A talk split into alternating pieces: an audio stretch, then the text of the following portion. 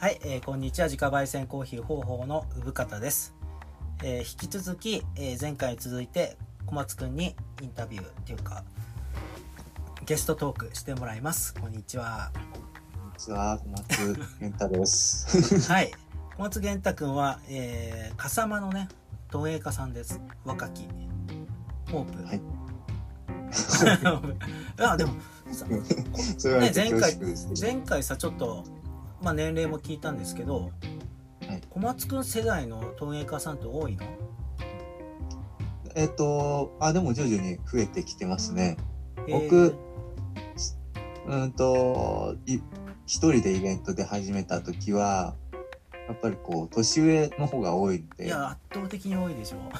そうですね。それこそまあ親に近い世代の方が多く感じるぐらいそれとうん、ちょっと年の離れた兄弟ぐらいの世代とかいて、あとはまあ 2, 2代目の人たちは比較的近くて、あ、そっか、昔そうですね、まあ、ちょっと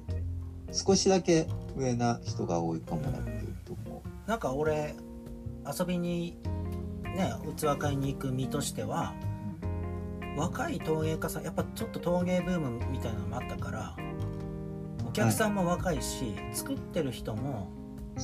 結構若い人多いなって気もしてきたんですけど、うん、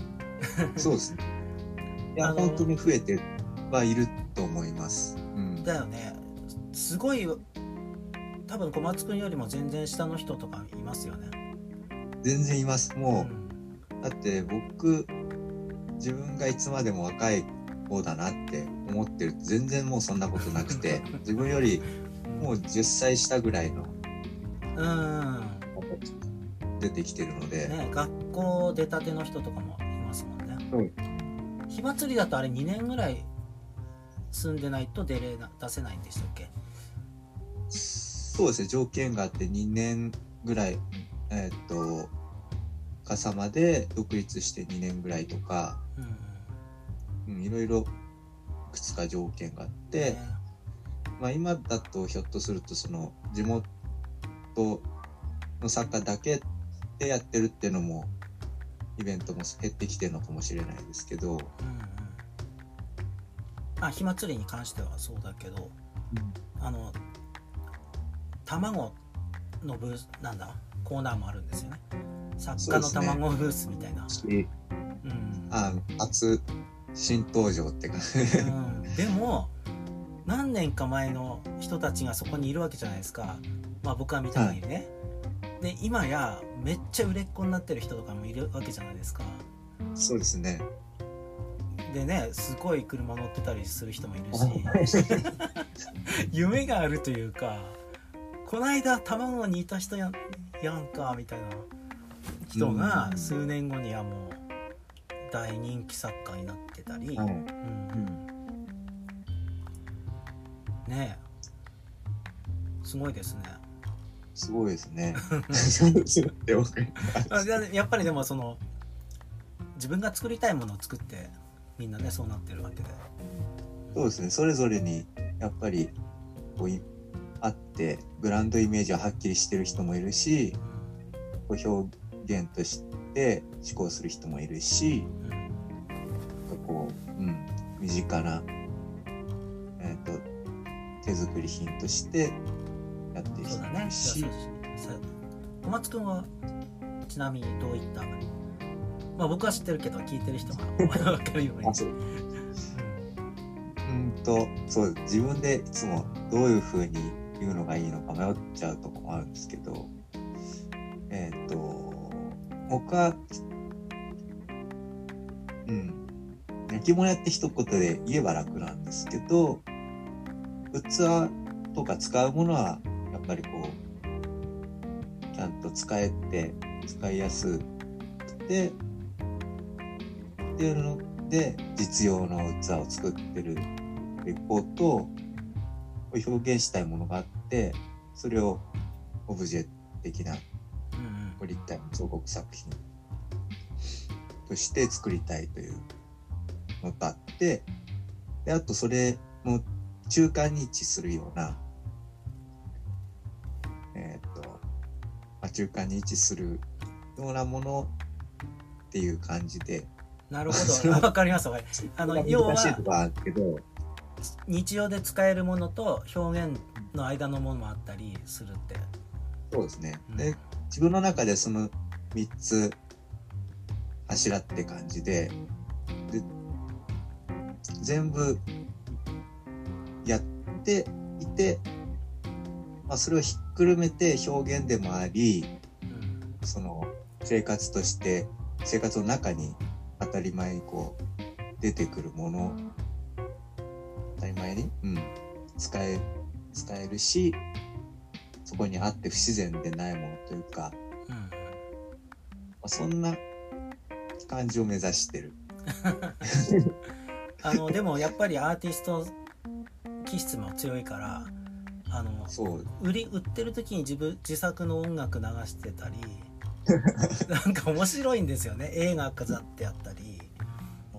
うんうん、やってますよね。そうですね、うん、でもああいうの含めてですもんね、うん、そうですね。まだまだ理想には程遠いんですけど全部まあいいとも悪いとも言えるんですけど、全部自分でやりたいっていう、うん、まあそれやってみたいっていうのもあるし、最近はいろいろ他にも考えますけどいやでも面白くて楽しい部分あるし。ああなるほど。なんかここ個性がこう出るというか、なんていうかね、その自分が出るというか、あの前にねまのめさんもこの収録してもらったんだよね、はい、でやっぱりまのめさんとかはコーヒーとか好きだから、やっぱコーヒーなんかとともに雰囲気とか生活の中での使い方とかを踏まえて売ってたり、やっぱり小松君とかだとアート絵とか音楽とかとやっぱり一緒に自分の作品を売りたいっていうのがちょ、ちょっと見えるというか、うん、そうですね、うん、あそうだ、うん、そう最近全然そういう話を人にする機会が減っちゃったので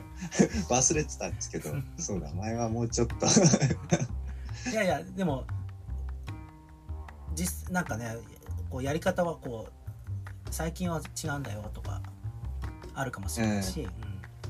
ん、そうですね。まあコロナ禍もあってまあ徐々にこう細かいとこ考えが変わってきそうな部分もあるし、うんうん、作っていこうっていう方向性とかあのそういうとこは変わらないかなとは思うんですけど、うん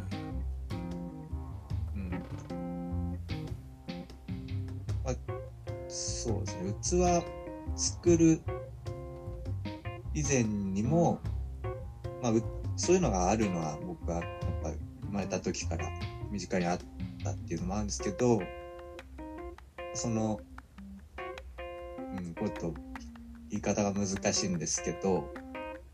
美術をやりたいっていうのが根底にあって、うん、そのなんだろうなそれがより近くに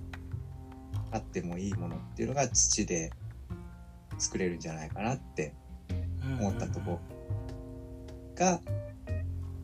焼き物をやっぱ選んだうーんと一番シンプルなところだなって感じですね。そこにの一番近いところに器的な部分があって、うん、理想のイメージ民、民族美術みたいなあ生活してる中でこう生まれてきた者たちが、うん、そうそうそれはでも感じます。あの、うんまあ、僕は小松くんの作品でブローチを買った時にそのちっちゃい頃の体験からあれは化石そうですね化石も好きだったし化石が取れたとか言ってませんでした。でもこれを、えっと、近くに土器が出土していて土器とか、まあ、縄文時代中期頃のものからとか、まあ、その辺のどれが好きだったんですけど、うん、石器だったり、あとそれと同時にこうあの化石みたいなものも出てたし、だからその、まあ、原点はそこでもあるんですけど、僕の中の動機の一つで、うん、その土器の破片の造形を見たときに火炎土器の破片一つでこうすごいロマンをかき立てられて、子供の時から、うん、これがここで生まれて生活してって作られたものなんだなって思って、で未だにもそれを見るとすごいこううまい下手もあるし、上手なものは本当に丁寧に作られてるのもわかるし、その手跡が残ってるので、やっぱり、うん、その延長でいいものを作りたいなっていう感覚なんですけど。そうだね、その延長になんか自分もいるって感じありますよね。でね、すごい僕個人的に共感がすごくて、あの方法のある町はあの貝化石が取れるんですよ。お、うん、だからその化石っていうところですごくあったりするし、あの今ねちょっと思い出したんだけど、火炎土器って言ったじゃない、はい、でね今その、まあ、新潟の方で火炎土器とかのよく教科書で載るようなやつ、うん、その展示されてたりするんだけど、はい、あれね今今のなんだ研究だとあれ火炎じゃないんですって、水らしいです。あ、水、水門、あ、水、あの、水煙とか、そう、あの水面というか川、うん、だいたい出土されるのは川沿いにあって、うん、でよく見たら火炎なんだけど、その水辺から魚が跳ねてる模様に見えた、うん、見えるとかね、はい、うん、なんかそんな学説もあったりしていて、うん、すごいロマンだなと思って。そうですね僕はそこら辺を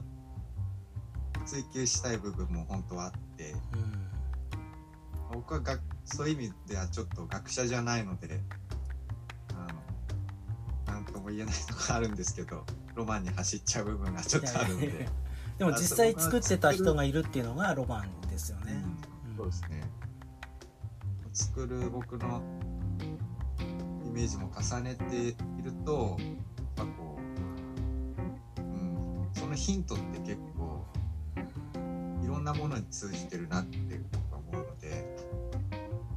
火もそうだし水もそうだし煙とか、あと木の木とか、うんうん、風ね、うんうん、とか、うん、石もそうだし、こう水で削れていった石とか、いろんなとこにヒントがあったんじゃないかなって僕は思うんですよ、うん、うまく言えないですけどまあでもその、うん、そこになんか通じるその模様になって出てくる、やっぱその命の成長の仕方だったりとか、まあ、木, 木で木とか植物でいうと、うん、のが出てる模様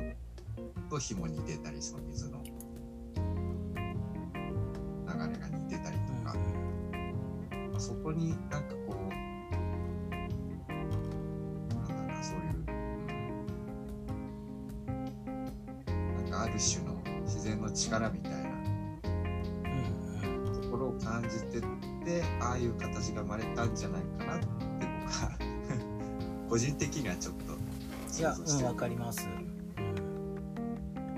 あ、じゃあ次のね、ちょっとあのその神秘的な雰囲気がつながりそうなんですけどとりあえず小松くんのその作品が、えーまあ、どこで手に入れやすいかっていうところを、はい、普段はお店に卸してもらう、大体器が中心になって、まあ、そのオブジェだったりちょっと中間に位置するようなものを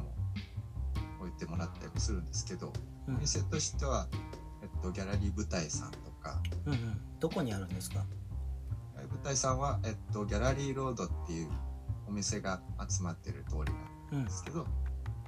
そこにありますまあ笠間に行けば見つかるところですよね。わ、はいうん、かると思います、はい、あと稲荷神社門前通りのラミディさんっていう、ラミディさん、うん、カフェもないし、カフェと、まあ、他にも雑貨、器と雑貨とあるお店ですね、うん、そこに稲笠間稲荷の行く途中のね、そうですね、道にありますよね、おしゃれなとこ、うん、ただ置いてる内容とかこう在庫状況は結構流動的に変わるので、はい、わかりました。まああの小松くんの作品ちょっと見てみたいという方、はいはい、覗いてみてください。はい。